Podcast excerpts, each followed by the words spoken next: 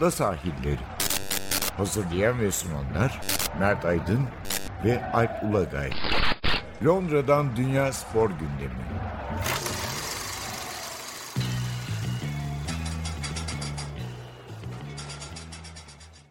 Ada sahillerinden merhabalar. Ben Alp Ulagay. Ben Mert Aydın. Bugün kıyasıya altın topu eleştireceğiz. Ödül töreni, ödülün niye Messi aldı?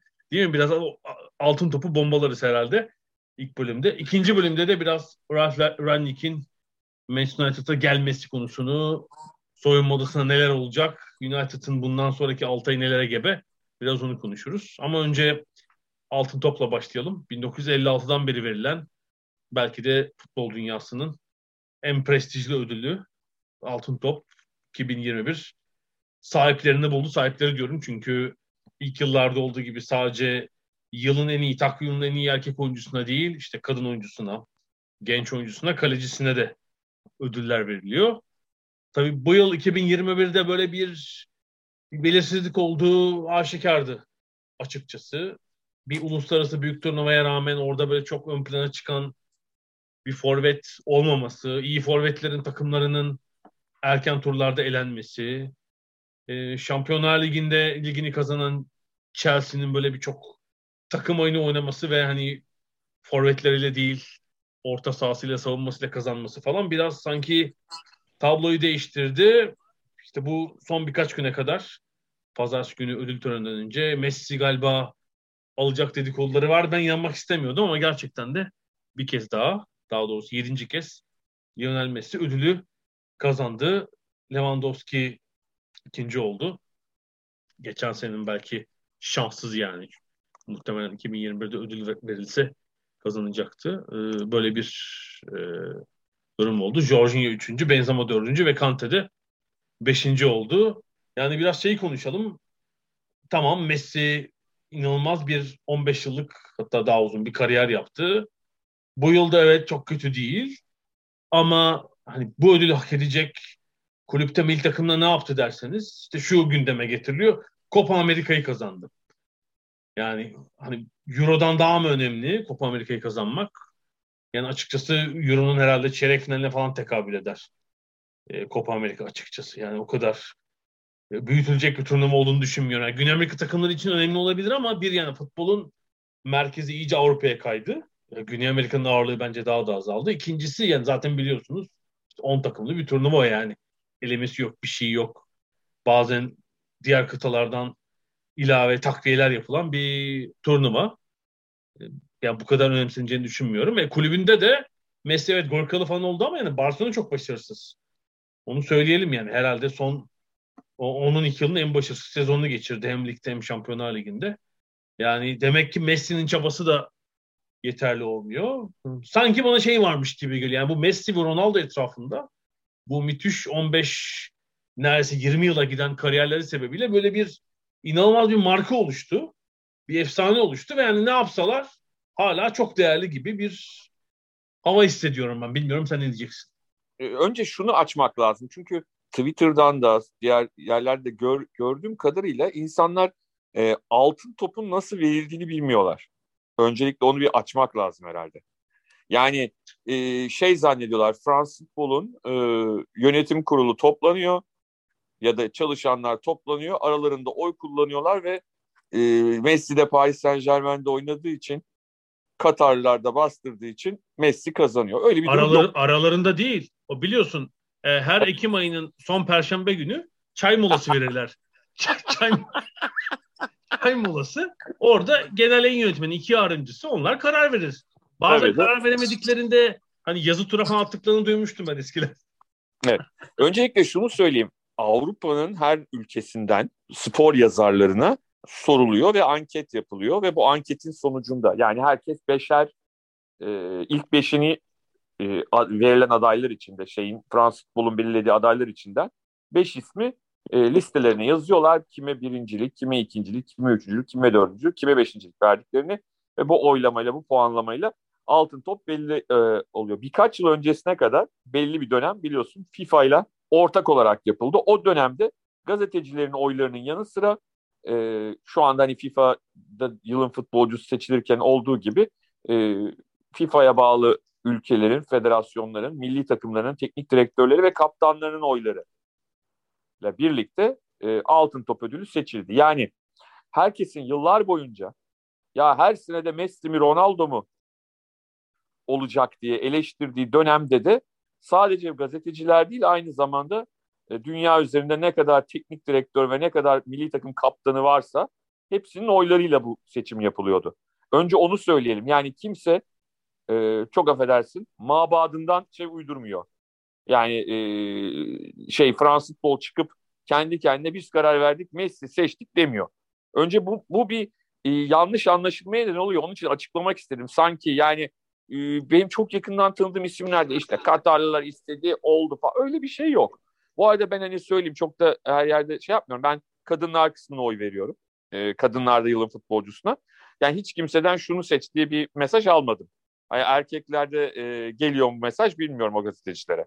Hadi Ama... hadi listeyi veriyorlar. ya bu, ee, bu dünyada, yani... dünyada bunları dört spor yazarı seçmiyor. o ailelerden değil mi? Soyadı Rothschild olan spor yazarları falan. Aa, o ailelerden yetişmiş dört spor yazarı. Falan. Ha, yani şimdi kararları eleştirebiliriz. Senin söylediğin gibi. Bu kararların, bu kararın ve geçmişteki birçok kararın doğru olmadığını düşünüyor olabiliriz hepimiz. Ama bunun ille de birilerinin birilerini telkin etmesiyle oluştuğunu düşünmek çok e, yani meşhur dış güçler meselesi gibi oluyor yani. Komik oluyor. E, önce bunu bir ortadan kaldırmak lazım öncelikle. Ardından şunu söylemek lazım. Burada e, sanki Messi'nin seçilmesinden çok Lewandowski'nin seçilmemesine bir tepki oluştu. Yani Lewandowski seçilmedikten sonra bunun Messi ya da Jorginho ya da X, Y, Z olması sanki çok fazla o Lewandowski'cileri mutlu etmeyecekti zaten. Bir şey fark etmeyecekti. Benim gördüğüm bu. Ancak tabii Lewandowski çok yine güzel bir sezon geçirmiş olmasına rağmen geçen seneki kadar yani yapılmayan sezondaki kadar net odur diyebileceğimiz bir sezon yaşamadı bence. Onu belirtmek isterim. Çok iyi rakamlara ulaşsa bile. Onun altını çizmek lazım. Yani bireysel e, olarak iyi yine ama tabii e, kulübü, ama ta- kulübü o kadar ön planda yani Şampiyonlar Ligi'nde ön planda çıkamadı.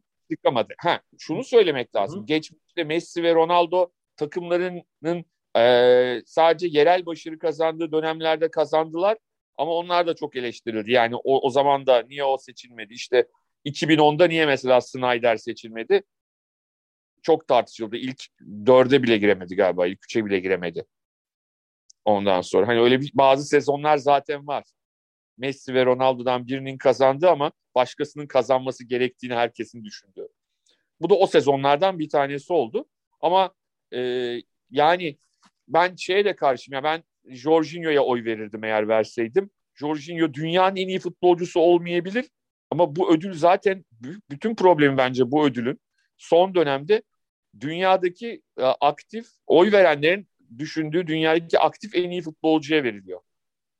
Ama asıl verilmesi gereken o sezonun en iyi futbolcusu, o yılın en iyi futbolcusuna verilmesi. Yani o yüzden son 15 yılda Messi ve Ronaldo seçiliyor devamlı olarak. Yani şeyin ne derler oy verenlerin gözünde dünyanın en iyi futbolcusu Messi ise Messi kazanıyor, Ronaldo ise Ronaldo kazanıyor. Hani diğerlerini göz ardı ederek. Halbuki e, aslında size yani oy kadınlar için oy kullananlara da ya da bu Hı. oylamaya herhangi bir oylamaya katılanların hepsine muhtemelen gönderiliyordur. Yani üç kriter var. Birincisi evet. e, takım başarısı ve bireysel başarı. Yani evet. ilk sırada bu var. İkincisi sahadaki oyuncunun tutumu. Yani böyle işte bilmem Şampiyonlar Ligi finalinde kafa attı, kırmızı kart gördü. Bu hemen hmm. devreden çıkarsınız. Yani 2000 yılında Zidane'ın başına gelmişti. 2006 hmm. değil, 2000. O, o yıl Zidane'ın seçilmesi lazım çok açık Euro'dan sonra. O Şampiyonlar Ligi maçında Hamburg, Hamburg maçı adama, adama kafa attı yerde gitti yani ödül evet. Figo'ya. Üçüncüsü ancak kariyer, bütün kariyer. Hani bunlar belki eşitse oy verenin kafasında. Belki orada kariyeri göz önünde bulundurması lazım. Sanki yani bu son yıllarda son birkaç bir, bir iki yıl özellikle 2018 hariç Modric almıştı orada. Hani şey ön plana geçmiş gibi. 2019 ve 21'de. Hani o üçüncü kriter birinci sıraya çıkmış gibi duruyor. Öyle bir hal seziyorum ben. Evet yani öyle öyle bir durum var. Öyle bir durum var ama sanki hani Lewandowski gibi e, geçen yıl çok net hani e, yapılsa neredeyse yüzde e, yüze yakın ihtimalle e, seçileceği belli olan bir isim geçen yıl o ödül yapılamadığı için kazanamadığından dolayı hani herkes sanki o yüzden o kazansın diye uğraşıyordu. O istek içindeydi. Ha şimdi Fransız futbolu da eleştirim şu yönde gelecek. Bunu görüp ve herkesin de gözünün içine sokup herkesin bunu e, böyle olacağını anlamasını sağlamak için yılın forveti diye bir şey ortaya koymaları. Ödül. Ya o nereden çıktı? Oylama dışı bir şey değil mi herhalde o? Tabii oylama dışı. Yani Hı. şimdi onu yaptığın andan itibaren herkes şunu anladı. Lewandowski kazanamıyor kesin. Anlatabildim mi yani? Lewandowski'nin kazanamadığını biz zaten e, o öyle bir kategori konulduğu için anlamış bulunduk. Ama yani e, orada da bence bir hata yaptılar. Onun yerine yani iki yıllık yapabilirlerdi bu ödülü. Bir buçuk iki yıllık bir süreç için yapabilirlerdi. Geçen seneyi de kapsayan bir şekilde. Yani bir yılı boş bırakmak yerine o da yani Fransa Ligi oynanmadı diye yapılmadı. Tamam Fransız Futbol Fransız dergisi teknik olarak ama verdiği ödül uluslararası bir ödül. Yani Fransa Ligi yap, yapılmadı diye e, yarıda bıraktılar diye e, vermeyelim o zaman bu sene ödül. O pek e, şey olmadı yani diğer liglerin hepsi yapıldı. Şampiyonlar Ligi yapıldı. E, o da doğal olarak bu seneye yansıdı. Yani eğer geçen yıl o ödül yapılmış ve Lewandowski kazanmış olsaydı bu yıl tartışma sadece Messi üzerinden dönebilirdi yine. Ama bu sene sanki daha çok Messi'nin kazanmasından çok Lewandowski'nin kazanamaması üzerine bir tartışma dönüyor. Ve bence Jorginho'ya haksızlık yapılıyor. Şöyle ben Twitter'da yazdım. Birileri işte üç kişiyi mi çalımladı falan gibi. Yani e, şöyle bir şey. Ben de hatta şöyle dedim. Hiç sevmediğim bir laftır çıplak gözle izledin mi sorusu. Gerçekten sevmem. Çünkü insanlar öyle izlemek zorunda değiller. Ama o so o cümlenin ardına öyle bir soru gerekiyordu. Çünkü e, hani beraber izledik İtalya'yı canlı olarak. Hı hı. Evet. E, orada Jorginho'yu çıkardığın anda o takımın dengesi bozulabilir. Chelsea'de onu çıkardığın anda o takımın dengesi bozulabilir. Yani çünkü senin de e, yayının başında çok güzel ifade ettiğin gibi Chelsea'de İtalya'da bir yıldıza e, dayalı oynayan takımlar değiller. Ve bir yıldıza dayalı olmadıkları için e, o takım oyununda ortada bir denge unsuruna ihtiyaçları var. Jorginho'da bu denge. Yani şunu hatırlayalım. Birçok kişi ne alakası var demişti. Euro 2004'te Zagorakis seçilmişti hatırlarsan turnuvanın MVP'si. Hı hı hı. Evet ya hatta birçok kişi ya yani kaleciyi seçin, Dellas'ı seçin, işte ne bileyim Haristeyas'ı seçin ama niye Zagorakis demiş? Zagorakis yıldızı olmayan o takımın şey noktasıydı yani merkez noktasıydı. Yani onu oradan çektiğin andan itibaren oraya koyacağım başka bir adam ondan daha kaliteli bir oyuncu bile olsa o takımın o başarıya erişmesine sağlamayabilirdi. Bence Jorginho'nun özelliği o. Yoksa Jorginho dünyanın en iyi futbolcusu değil. Zaten bu ödül de o değil. Yani insanların anlamadıkları, oy verenlerin de dahil olmak üzere ana meselenin bu olduğunu düşünüyorum. Ronaldo Messi'nin uzun yıllar hak etmedikleri sezonlarda dahi kazanıyor olmaları bu, bu bağlamda yani dünyanın en iyi futbolcusunu seçer gibi oy veriliyor. Yılın en iyi oyuncusunu seçmek lazım. Dünyanın en iyi oyuncusunu değil. Tabii son bir yılı. Hatta işte sanıyorum siz e, Ekim sonunda, Ekim'in son haftasında evet. oy bültenlerini geri yollamak zorundasınız. Yani şey Doğru. diye düşünmekte bir önceki yılın Kasım'ıyla bu yılın Ekim sonu işte yani o 11-12 ayı hesaba katmak belki lazım. Bu sene özgü değil. Yani savunma oyuncularının ya da savunmaya dönük orta saha oyuncularının sahadaki katkısını biz tam olarak ölçemediğimiz için çünkü futbol böyle bir basketbol, e, beyzbol falan gibi çok bir istatistik spor tamamen değil. Ne kadar yeni istatistik girerse girsin Jorginho'nun, Van Dijk'ın, Chiellini'nin, Bonucci'nin katkılarını tam ölçemiyoruz. Çünkü takım gol yemediği zaman aslında çok belli olmuyor. Gol yediğinde Aa, savunma hata yaptı falan diyoruz değil mi? Hani 5 maç gol yemese çok belki farkına varmayacağız. Takım kazanacak yine forvetin attığı gol gündeme gelecek. Zaten çok uzun süredir bir savunma oyuncusunun almaması hatta tarihte de galiba alan tek kaleci Yaşin. Cannavaro var. Da değil mi? Beckenbauer var. Ee, Cannavaro var. Cannavaro var. 2006'da 15 sene olmuş. Başka aklıma gelmedi yani. Bilmiyorum. Yok herhalde. Evet. Ya savunma oyuncusunun hani stoperlerin yine de şöyle bir avantajı var. Yani çizgiden top çıkarır. E, işte rakibin çok büyük bir golcüye gol attırmaz maç boyunca. Bunlar yine konuşuluyor. Ama orta sahadaki oyuncular için bu e, her zaman çok fazla konuşulmuyor. E, on, onu söylemek lazım. Ama yani e, bu tip e, organizasyonlarda sonsuza dek yapılsa sonsuza dek tartışılır. Zaten futbolun da belki e, şeyi bu ne derler. E, yani işte 1956'dan bu yana yapılıyor dedin. 1956'dan bu yana yapılan işte 60 küsür seçimin kaçı herkesin evet yüzde yüz doğrudur dediği seçimdir. O da tartışılır. Yani geçmişe dönük baktığımızda ya şu olsa daha iyi diye o zaman da denilen oyuncular olmuştur. Bazı senelerde de evet kesin bu.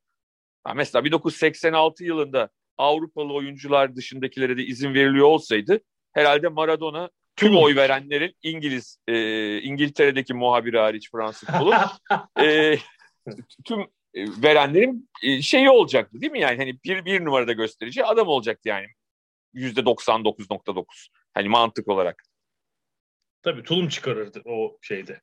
Yani öyle ama işte o zaman işte Avrupa'da Avrupalı oyunculara sadece veriliyordu. Ama yani hani öyle oyuncular Messi ve Ronaldo'nun da kesin olarak alması gerekip aldığı yıllar var. Yani o haksızlığı da etmeyelim adamlara yani. Hani bunu boşu boşuna şey yapmadı. Yani bazı yıllar var. Zaten biz hani daha o yılın gidişinden Messi ya da Ronaldo olduğunu çözüyorduk. Ee, oynadıkları takımın o sezonki performansıyla e, beraber. Ama açıkça söylemek gerekirse artık yani o dönüşüm başlayacak. Belki de bu sondu. Yani bundan sonra ancak yani şeyin sayesinde de ne derler bu elemelerin Dünya Kupası elemelerinin cilvesi hani Türkiye için ayrı bir cilve de hani Portekiz ve İtalya'dan en az birinin olmayacağı bir Dünya Kupası olacak. Yani Ronaldo'nun muhtemelen kariyerinin son Dünya Kupası olacaktı. Belki de gidemeyecek. Gelecek seneki ödülü nasıl verecekler acaba? Tam kupanın öncesine gelecek. Ya da hatta kupa başladıktan sonra. Yani Fransız futbolda çalışmadığımız için herhalde bunun derdini pek fazla düşünemeyeceğim. Yani Muhtemelen herhalde. bekleyeceklerdir. Siz gelecek sene oyları Tabii. biraz geç vereceksiniz. Tam öyle tahmin ediyorum ben. Ocakta falan verilir o. Ya kızları e, biz veririz de falan diyormuşum. kupa e, kupa bit, kupanın bitmesi beklenir öyle olur. E tabii yani Dünya Kupası e, oynanmadan yılın futbolcusu çok saçma ödülünü olur. belirlemek çok e, mantıklı olmaz diye düşünüyorum. Çok saçma olur. Peki bir şey daha. Yani şimdi birinci kriter takım başarısı ve bireysel başarı dedik. Yani bireysel başarı olabilir ama takım başarısı olur. Hiçbir başarı olmaz milli takımda ve kulüp takımında. Öyle yukarıdan oyuncular yani Ronaldo'nun mesela 6. olması da 6. bile olmaz Ronaldo.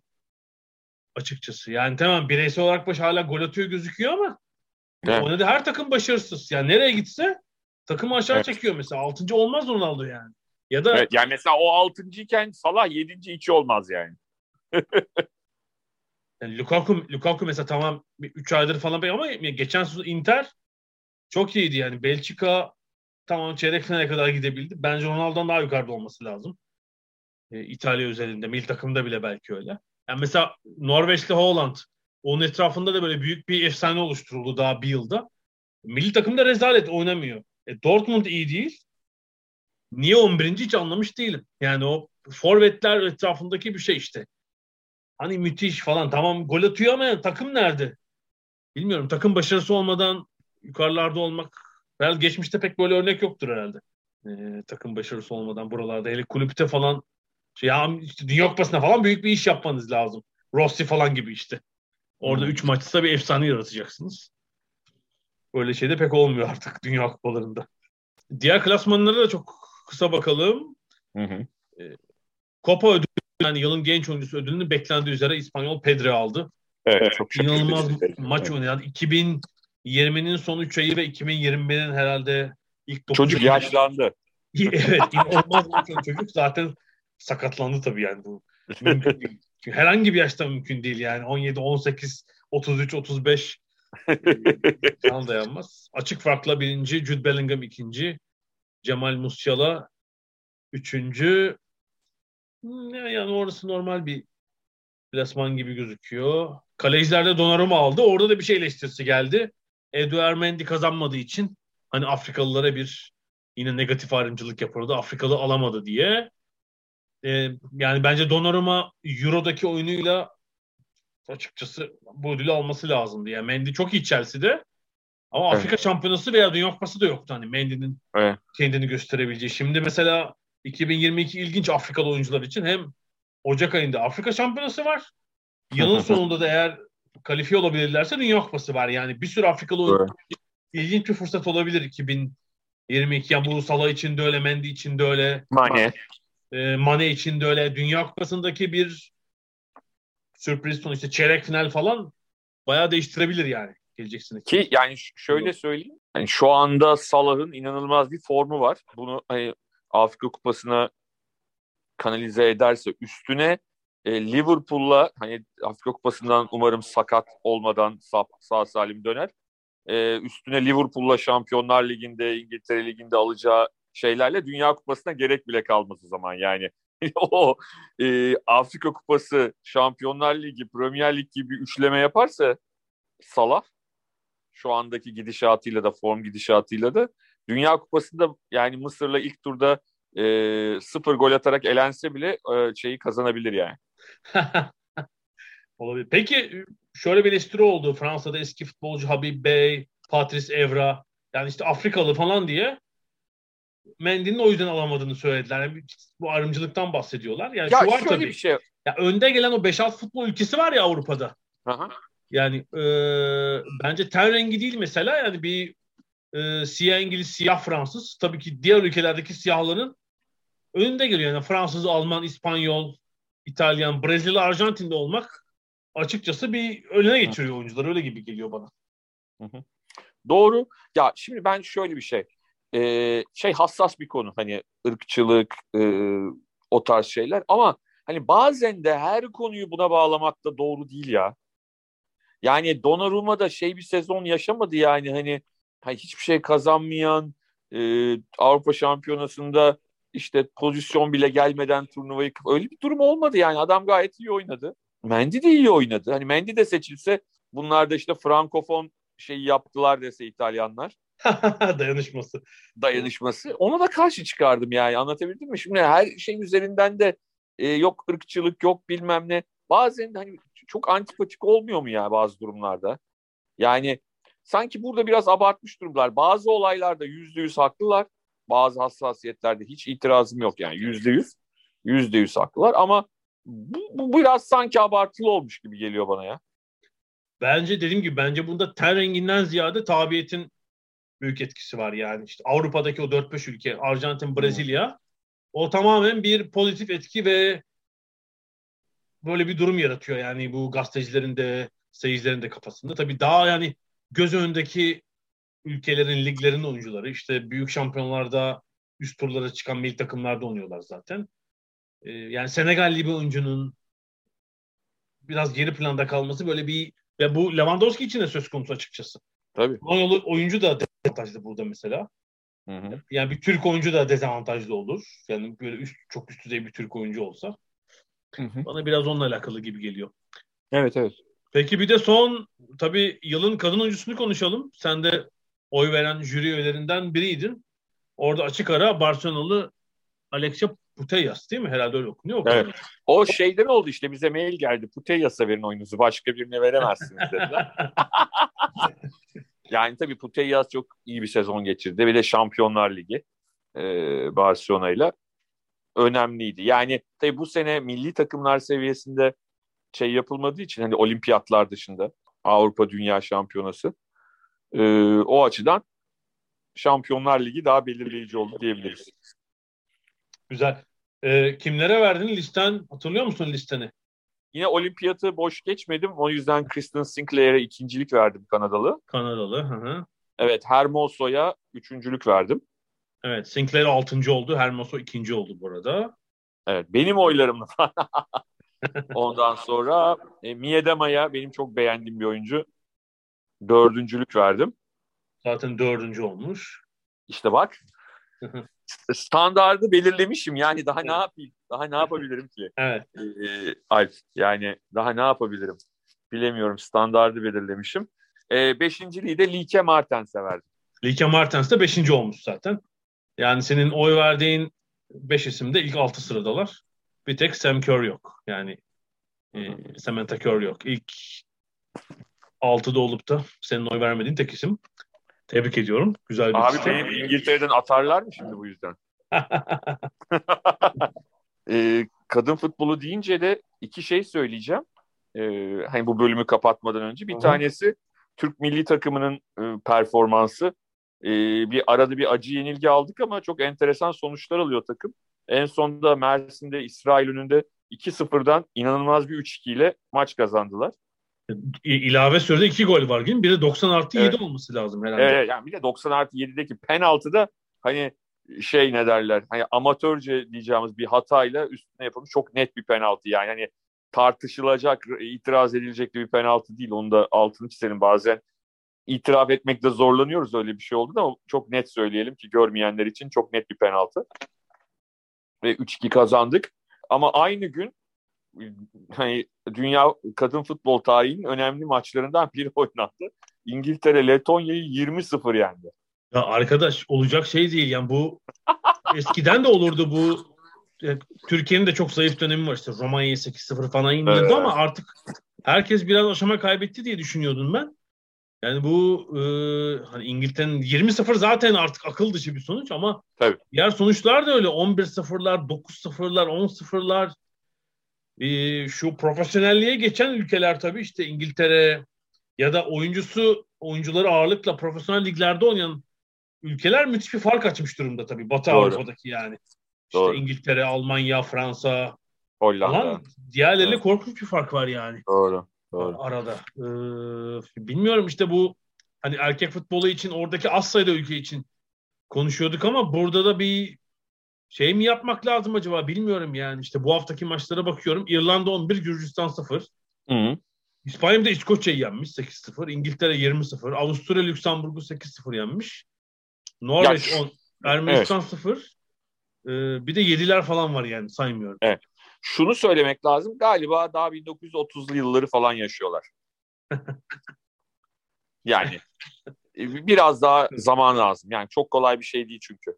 Çok kolay bir şey değil tabii yani çok işte şeyde UEFA üyesi olup hala kadın milli takım yani çok küçük ülkelerden kadın milli takım olmayan ülkeler var hala işte o Cebel Tarık falan sanıyorum. Hı hı. Milli takım oluşturamıyorlar henüz. Yani Letonya 20 yiyorsa Cebeli Tarık herhalde.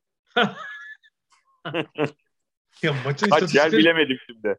Çok fenaydı. Bir 60 şut değil mi? 60 şut. 30'u kaleyi bulmuş. Topa sahip olma oranı kaç? %88 mi ne? Böyle bir şey yani yazık yani Leton kadınlara da yani anlamı yok hani futbolu bırakırsın orada. Kaleci değiştirmişler Hayır. bir de defansı ya. bir, bir, bir de genelde şeydir ne derler hani Almanlar yapar bu tür şeyleri. Hani acımazlar. bu kez İngilizler ya. Bak Almanlar olsa da 35 olurmuş falan diyormuş ben de. ya Alman e, şeyin grubunda o kadar zayıf takım yok herhalde. Almanya Türkiye aynı grupta tabii. Evet işte bize attılar. 8 tane. Yani, ama evet. Türkiye'nin 7 puanı var. İsrail ile Bulgaristan'ın puanı yok mesela grupta henüz. Evet evet. Yani Türkiye yani muhtemelen 2-2 olamaz. Ama 3-4 hani olacak gibi duruyor. Abi o da önemli bir gelişme şu anda bizim için. Tabii tabii Çok evet önemli. yani. Uzun süre zaten 95'e kadar Türkiye'de kadın milli takımı yoktu. Sonra da biliyorsun kaç yıl UEFA zorlamasına kadar tekrar milli takım kurulana kadar yani bir ara verilmişti falan. Hı hı hı iyi bir ilerleme. Olumlu e şimdi şey. hani Galatasaray'ın falan da girmesiyle Beşiktaş zaten girmişti. Galatasaray girdi. Şimdi Fenerbahçe'de herhalde olacak. Yani hani e, onların da girmesi e, bayağı işe renk katar Türkiye'de. Tabii tabii mecbur tutmak lazım zaten. İşte yani destekleyeceksin. Yani diğer başka sporlarda olmayan bir dengesizlik var çünkü kadınlar ve erkekler arasında. Yani işte çok kadınların geç girmesi bu spora falan mutlaka hani sübvanse etmek, desteklemek, zorlamak lazım yani. İşte kadın evet. futbolu takımınız yok mu? Kuracaksınız evet. diye. O baskıyı yapmak lazım. Peki bu altın top ya da altın toplar bölümünü kapatalım. Messi'yi tebrik ediyoruz yine de. Çok haklı bulmasak da ödül kazanmasını ve diğer alanları elbette. Ve bu bölüm bitiriyoruz. İkinci bölümde de biraz yine United ve Ralph Rangnick konuşacağız.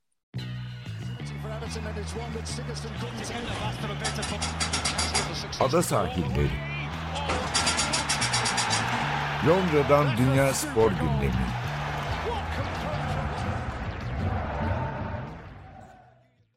Ada sahillerine devam ediyoruz. Biraz daha Premier Lig'e dönelim. Biz geçen hafta biraz Manchester United'ı masaya yatırmıştık ama tam biz masada ameliyat yaparken United kulübü de Ralf Rangnick'le anlaşmak üzereymiş. Yani tam işte o salı çarşamba günleri sürdürülen pazarlıkla beraber herhalde cuma anlaşmaya varıldı. Hafta başı anlaşma imzalandı ama tabii bu İng- İngiltere'nin ve daha doğrusu Birleşik Krallığın Avrupa Birliği'nden çıkması sebebiyle Avrupalılar için de burada bu çalışma izni falan bu meseleler uzamış durumda. Hala çalışma izni meselesi halledilmemişti çarşamba gününe kadar. Muhtemelen perşembe akşamı Arsenal karşısında da takımın başında olamayacak. Ee, öyle anlıyorum ben. Ee, bu konta için de öyle oldu. Böyle belli bir süre alıyor yani. İtalyan, Alman falan da olsanız eskisi gibi değil. Bir Avrupa Birliği vatandaşı gibi gelemiyorsunuz. Ee, ilginç bir hamle. Ee, Rannik böyle çok büyük kariyere sahip bir teknik adam değil. Büyük başarıları yok ama daha çok böyle kurucu, inşa edici bir teknik adam ya da sportif direktör hüviyetiyle ön plana çıkıyor. Tam biz United'a bir futbol aklı lazım diyorduk ya. Böyle birisi geldi kulübe. Evet. Ama bu kulübede mi olmalı yoksa daha yukarıda mı olmalı? Şimdi 6 ay için kulübede olacak gibi gözüküyor. Evet. Bu arada herhalde danışman hüviyetiyle olacak. Ben yani danışman değil aslında o idare yapılanmayı, teknik kadroyu falan da yenilemek, orayı bir harmanlamak lazım. Böyle keşke şey olsa diye yani sportif direktör ya da futbol direktörü ismiyle yukarı çıksa diye düşünüyorum. Hı hı. Ee, ilginç bir şey olacak. Yani bu devamı gelecek mi? 6 aylık bir yama mı? Tam kestirebilmiş değilim yani United'daki yönetim anlayışını kavrayamadığım için. Ee, ama ilk aşamada olumlu gözüküyor ismi tabii.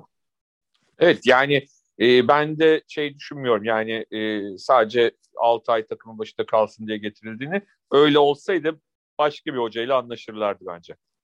Yani herhangi bir teknik direktörle. Yani çünkü hani gelsin bu takımı şampiyon yapsın diye getireceğin hoca Ralf Ragnik olmaz. Değil kesinlikle. Yani o bahsettiğin gibi belki de içeride de kalıp o e, 6 ay içinde, bu 6 ay içinde tam olarak hani takımın röntgenini, sorunları e, net bir şekilde görebilmek için orada da olması, e, sahanın içinde olması avantaj olacak diye düşünüyorum. Burada asıl soru sezon bittiğinde hala bir sıkıntı yok ve devam ediliyorsa onun seçeceği teknik adam kim olacak? Belki de ya da onun futbol fikriyle uyum uyum içine çalışacak teknik adam tabii yani. Ya işte o yani evet. Evet. Yani çünkü Ralf Rangnick e, hani hocaların hocası deyimini e, kullanabileceğimiz e, bir teknik adam.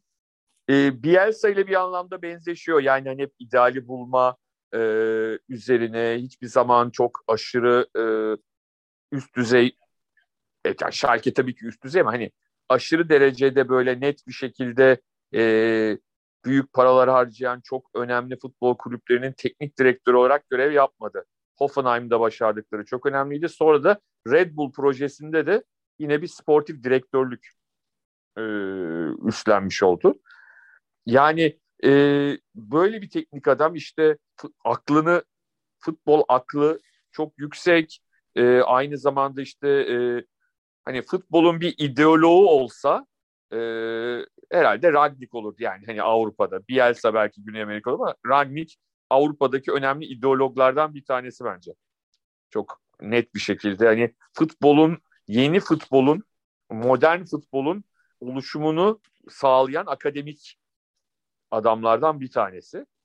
Aynı zamanda tabii çok enteresan bir durumu da var. Biliyorsun İngiliz Edebiyatı bölümü mezunu ve hani e, herhalde Shakespeare'den falan en iyi anlayan Premier Lig menajeri olacak. evet, Sussex Üniversitesi'nde çünkü okumuş orada amatör futbol oynamış İngiltere'deyken. Böyle bir geçmişi var. İngiliz kültürüne, futbol kültürüne ve kültürüne yabancı değil açıkçası. Böyle bir avantajı da var. Evet evet. Yani Gerçekten. zaten hani Almanlar görüyoruz. Hiçbir zaman İngiltere'de e, uyum sorunu yaşamıyorlar. Zaten hemen hepsi İngilizce biliyor. Hemen hepsi e, benzer bir kültürde yaşamışlar ama Bu ekstradan bir de Ralf Ragnik. E, hani gazetecilerin e, şeydeki ne derler tiyatrodaki oyunlarla ilgili ya da kitaplarla ilgili yorumlarına da yanıt verebilir sorularına da. Ekstra. Onu söylemek lazım. Ama asıl mesele e, senin de başında söylediğin gibi o futbol aklı o olacak mı? O olursa e, hani Manchester United da en azından bence her zaman puan olarak değil geçtiğimiz sezonlarda bazen çok geride kalmadığı ikinci, üçüncü olduğu sezonlar da var ama futbol yapılanması olarak Chelsea, Manchester City ve Liverpool'un şu anda inanılmaz derecede gerisinde. Bunu e, bu farkı kapatma anlamında önemli bir adım. Ha, sonu iyi olur olmaz bunu göreceğiz hep beraber. Ama e, en azından bizim hayal ettiğimiz e, sıkıntıları, bizim düşündüğümüz dışarıdan e, teşhis koyduğumuz sıkıntıların e, Manchester tarafından, United yönetimi tarafından da e, düşünüldüğünü gösteriyor böyle bir teknik adamın getirilmesi ve böyle bir projenin başlatılması. Ha sonrasında sabrederler, edemezler, o olur, bu olur, anlaşırlar, anlaşamazsa onu bilemeyiz. O göreceğiz ama en azından kafalarındaki düşünce hani daha önceki yıllarda yani Ferguson ayrıldıktan sonra yapmaya çalıştıkları şeyler ellerini yüzlerine bulaştırdıkları e, gibi bir tercih olmadı bu sefer. Şunun olmasını bekliyorum. Keşke bu 6 aydan sonra yani özellikle 2022'den itibaren işte futbol direktörü, sportif direktörü adı ne olacaksa Hı-hı. oraya çıksa tekrar yapılandırsa ve dediğim gibi yani Ferguson dönemiyle artık bağları kesmek lazım. İşte Mike Fallon, Kerik Merik belki onlardan da kurtulmak lazım. Yani hem zaten yeni gelecek hocayla birle beraber teknik kadroyu yenilemek, idari yapıyı değiştirmek falan gerekebilir ve aslında futbol felsefesi büyük takımların felsefesine de oyun stiline de yatkın gibi duruyor değil mi? Hani baskılı oyun. Evet, evet, evet. Öyle, bir şey. Evet. Ee, evet. İki endişem var. Birincisi hiç büyük takım kültürü yok. Yani biraz Bielsa o bakımdan beri hiçbir büyük kulüpte çalışmamış, hiç bulunmamış. Ee, yani Schalke falan işte tabii bu büyük İngiliz takımlarıyla yanından geçmez, yakınından geçmez. Leipzig zaten yapay bir kulüp. Ee, böyle bir sıkıntı var bence. Yani büyük kulüp, oranın taraftarı, beklentisi, bunu nasıl idare edecek onu kestiremiyorum. Hı hı, ee, Uzun vadede yani bu antrenörlük kısmı. İkincisi evet. daha kısa vadeli benim endişe gördüğüm sorun. Bence Ronaldo'ya müthiş sorun çıkacak. Hı hı. Soyunma odasında. Büyük tantana çıkacağını bekliyorum ben. Çünkü Rannik öyle ileride gezinen Ronaldo falan ona sabredebileceğini düşünmüyorum ve yani çok kısa sürede bu bilmiyorum Aralık'ta mı Ocak'ta mı ne olur? Yani iki maç onu yedek medek bırakacak. Ondan sonra Ronaldo da zaten her şey çenesine vurdu. Instagram Instagram oradan yardıracak yani. Ben böyle bir sıkıntı çıkacağını bekliyorum ben yani. Ee, e, ama burada bir tek şey söyleyeyim. Hmm. Ragnik'in yerine şu anda e, Ronaldo'nun da takımdaki durumu çok öyle bütün Manchester United camiasını bir sıkıntıda yanına çekecek gibi değil. Onda altını çizmek lazım. Ben o kadar güçlü olduğunu düşünmüyorum şu anda. Yok o zaten benim bahsettiğim şey değil. Yani kendi kendine bu altın Aha, evet, evet, yani ben Ragnik'i sıkıntı yaratır ama Ragnik orada e, tercih edilen adam olur diye düşünüyorum öyle bir sıkıntıda. Yok öyle olabilir öyle olabilir. Orada orada haklısın. Sadece şey yani bu işte Messi'nin de öyle. Bu artık çok büyük marka Hı-hı. isimlerin bunların kartvesi şeyiyle uğraşmak çok zor yani. Yani kulüplerin üzerinde karakterler bunlar. Bir de işte evet. bu yani yaşlandıkça yani çeneye vuruyor şey. Yani, yani Fransız futbol yayın yönetmenine bilmem nereden cevap veriyor. E sen onu sağda ver. Sen o da ne laf yetiştiriyorsun? Onu demiş de bunu demiş de işte. Yani bilmiyorum ben öyle bir sıkıntı bekliyorum. Belki işte şeyin lane'i olur ama işte. Sancho, Greenwood, Rashford yani takımın evet. biraz Chelsea maçında böyle bir kıvılcımlar gördük ya biraz yani bütün maçta. Evet, evet, evet. Ee, belki ben, yani uzun vadede de kulübün lane'i olacaktır. Evet. Ee, ben şey kısmına katılıyorum mesela yani Mike Phelan'dan falan en kısa zamanda kurtulurlar. Yani şöyle belki bu sezon sonuna kadar kalır Mike Phelan. Çünkü sonuçta öyle ya da böyle futbolcu ve e, teknik heyette olarak e, yaklaşık 1600 yıldır kulüpte yer alan bir adam.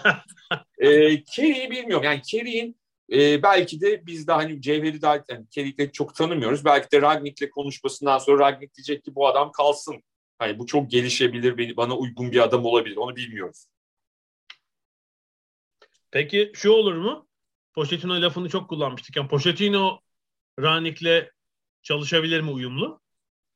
Ya ben e, teknik açıdan çalışabileceklerini düşünüyorum ama Hı. e, hani karakter açısından çok tanımadığım için Ragnik'i o anlamda çok bir şey diyemem Evet. o konuda. Ama e, futbol anlayışı anlamında çok ters düşeceklerini zannetmiyorum. Evet. Yani Conte mesela olmaz Ranik'le sanki ama Evet. e, Pochettino'nun futbol anlayışıyla Ragnik'inki birbirine yakındır, aynı ailedendir diye düşünüyorum ama evet karakterler, kişilikler tabii başka.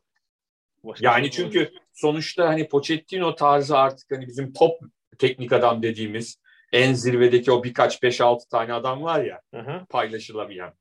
E, hani onların da egoları e, şu anda inanılmaz tavanda yani. Hani onun için or- orada Evet. sıkıntı olabilir. Evet bir de şeyli şimdi her takımda mesela Liverpool'daki idari kadro, sportif direktör falan hiçbiri futbol kökenli değil. O yüzden hani Klopp için bir tehlike oluşturmaları falan hani öyle bir şey söz konusu değildi geçen 6 yılda. Ama şimdi Evet. Rangnick yukarı çıkacak. Hani teknik direktörlük geçmişi var, saha tecrübesi çok. Hep bir teknik direktör onu bir tehdit olarak algılar mı acaba yukarıda öyle birisini? Böyle bir şey bir ufak soru işareti var. İlginç gelişme bence. Ee, yani Premier Lig'e bu çok kültürlü dünyanın her yerinde Avrupa'nın da daha doğrusu e, birçok ülkesinden çok kültürlü teknik adamların futbol e, düşünürlerinin akışı devam ediyor diyelim. Farklı ülkeler görmüş, birçok dil bilen, e, futbol düşünceleri belki sadece doğdukları, yetiştikleri ülkeye bağlı olmayan teknik adamların buraya akını sürüyor. İlginç göreceğiz bakalım. Evet şimdi bir espri yapayım. Hı hı. Ee, bir gün şöyle bir teknik adam da heyecanla bekliyoruz. Böyle hani kestane balının diyarından size. Yani çok, çok kültürlülük konusunda. Çok iyi. Buraya da girdim espri. Çok iyi. Olsun hak etti. Hak etti. Hak etti. Çok iyi. Peki bu başka diyecek bir şey yoksa bu espriyle noktalıyorum ben de. Çok noktalayalım. Bu haftaki ada sahillerini. Ee, gelecek haftaya kadar hoşçakalın diyorum. Hoşçakalın.